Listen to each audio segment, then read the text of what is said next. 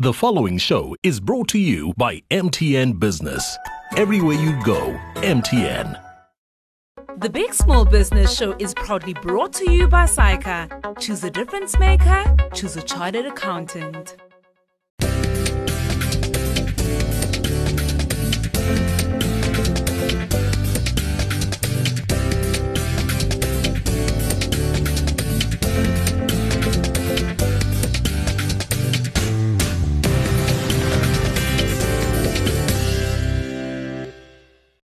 It's 2022. I hope 2022 is too, too, too good for you. Uh, I should uh, not be doing that for a living. Welcome to the Big Small Business Show. It's the show for all our fantastic entrepreneurs. I hope, hope you've all had a fantastic break and you've uh, come back refreshed and ready to hit this year with everything you've got. Last year was terrible, the year before was terrible. But this year is going to be great. I know it. I can feel it in my bones. And a very big thank you to SAICA for renewing their sponsorship. From myself and the team, if I can speak for all our viewers, a big, big thank you. Now, at the end of November 2021, SAICA announced the results of the annual Top 35 Under 35 competition. The overall winner was Nicholas Riemer. He was, he is, not was, he is co-founder and CEO of the Invigilator. Welcome. Hi, Alon. No, thanks. Nice to be chatting to you. So, what is the Invigilator? So, the Invigilator is an application that allows students to write examinations remotely. So, I think the importance was when COVID came around, most students now to write the exams from home, and we created an application that allows exam integrity to be maintained. So, typically, students are now writing under the correct exam conditions. You, it's not just you. It's the, there's a, three others that started the business. What what uh, made you actually? There's always a, an inception point. What made you start the business?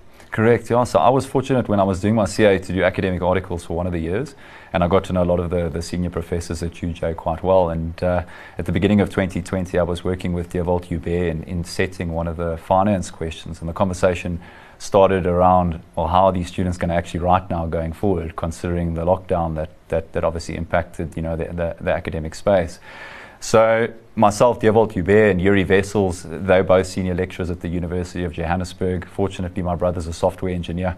So the four of us started exploring the, the, the, gap in the market from an academic point of view and just where solutions were currently falling short from an international point of view and how we could potentially get together and make a, a South African solution, you know, by academics for academics. Yeah. And, and it sounds great and uh, you've probably got some traction, but I've been around entrepreneurs for a long time it normally comes with a lot of hiccups on the way. Absolutely. So I think, um, you know, when we first launched the, the, the, solution, there was obviously a lot of, of server configuration that needed to be you know, needed to be adopted. And I think that we really saw that in 2021 when we had 250,000 UNISA students making use of the application. And I think you can do all the stress testing you, you want, but when you really see it, you know, when, when those students are all logging on at 8 a.m. on Monday morning to write their examinations, yeah. you know, to make sure your architecture is correct was definitely one of the major focal points of 2021. And I think one of our major success stories to say that we did it. And all of those UNISA students successfully utilized the application and, uh, yeah, without any hiccups. Have you got any other clients other than UNISA? So we've got 15 of, of the sort of the major universities in South Africa currently making use of the application. UNISA is the biggest one. UJ also making use of it. Then you've got your Rhodeses and your Boston City campuses, your NWUs, your DUTs. And your revenue model is uh, is uh, pay per paper, or how does it how does that work? So coming from a sort of an academic background, the three of us, it was very important for us to, you know, to create a model that allowed universities to sort of implement continuous assessment. And in order to do that, we wanted to do it on a fixed pricing model where the universities could make use of the application as much as they needed to. Yeah. Because we wanted that constant engagement with students, not just to produce a product that allowed them to write, for example, the year end examination, the high risk examination. We wanted a product that was available for students to use for short 15 minute tests, assignments, projects, tests, and your big year end examinations. So we sell a, a license fee to the university, so they pay per student and allows that student to utilize the application for a 12 month period for as many times as that student needs. Okay. And, and just in terms of, you know, one of the questions I know that you have for me is around scale, right? So, is there a specific uh, question around scale or just general? So I think, I mean, for us this year, you know, 2021 was a major focus on, on South Africa and building the moat around, you know, the market that we know best. And I think we've we've come head to head with a lot of the big international proctoring companies in doing that, and we've we've successfully, you know, acquired a large amount of the market share. And I think this year, 2022, is going to be a big focus on international expansion. So I think the question I have for you is: Do we go large US capital raise, bring on a big edtech partner that way, or do we adopt the the reseller agreement, you know, per different international territory? For me, uh, uh, and uh, it's a it's a hard binary question you're ask, asking me here, and I, I, don't have enough information to give you a clear answer. But given the information that I have, uh, I have right now and my slight insight into the, the edtech space, uh, being an investor in that space as well, my view is that if four guys can produce this in, in, their, in their garage with some local funding here, there's 400,000 other guys that can do it as well. So for me, it's a land grab, it's a relationship grab, it's an exclusivity grab. I'd move as quickly as possible. Um, and so I would move to a, a, a big second round, a big funding to, to, to, to do that because you're going to find people will leapfrog you uh, from a technology point of view. You'll keep up here, but you, and then the ability then to adapt that for all the the user uh, instances in different countries where there's different configurations, different nuances in those uh, environments. It's going to take a huge amount of not just time but money to actually know what ch- uh, uh um, uh, the Czech Republic, how they do it differently to you know, the Ukraine versus the US versus the UK. So I would go quickly. Uh, I'll start off slow and then ramp very, very quickly. That would be my advice to you. Perfect. Thanks, Alon. Well, it's a brand new year, and uh, so I want to start this year by giving you a gift. I want to give you four rudders, four pointers for this year as entrepreneurs. I work with entrepreneurs every single day of my life, and I watch so many of them make the same mistakes in, their businesses every single year. So let's start off with pointer number one, and that is that being the beginning of this year, you've got to be working on your vision and be as elaborate on your vision as you can. Without a vision, there is no direction for your, for your business. Now, many entrepreneurs make the fatal mistake of mixing their strategy with the, their, their vision. So, if you ask an entrepreneur, What is your vision? they'll say, Oh, we want to be in five new markets. Well, that's where you want to be. A strategy is how are you going to get there? Now, what the research shows is there's a, a professor, Mark Lipton, shows that entrepreneurs who have more elaborate visions actually create uh, better, more successful businesses.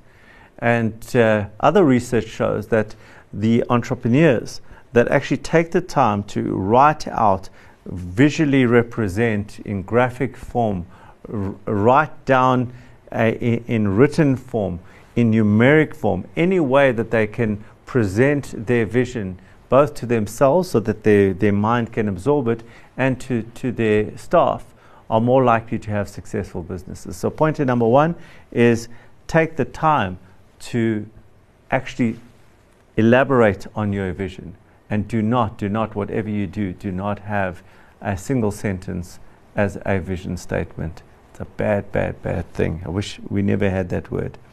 Pointer number two is once, once you've got your, your vision, is to actually spend time building out your strategy.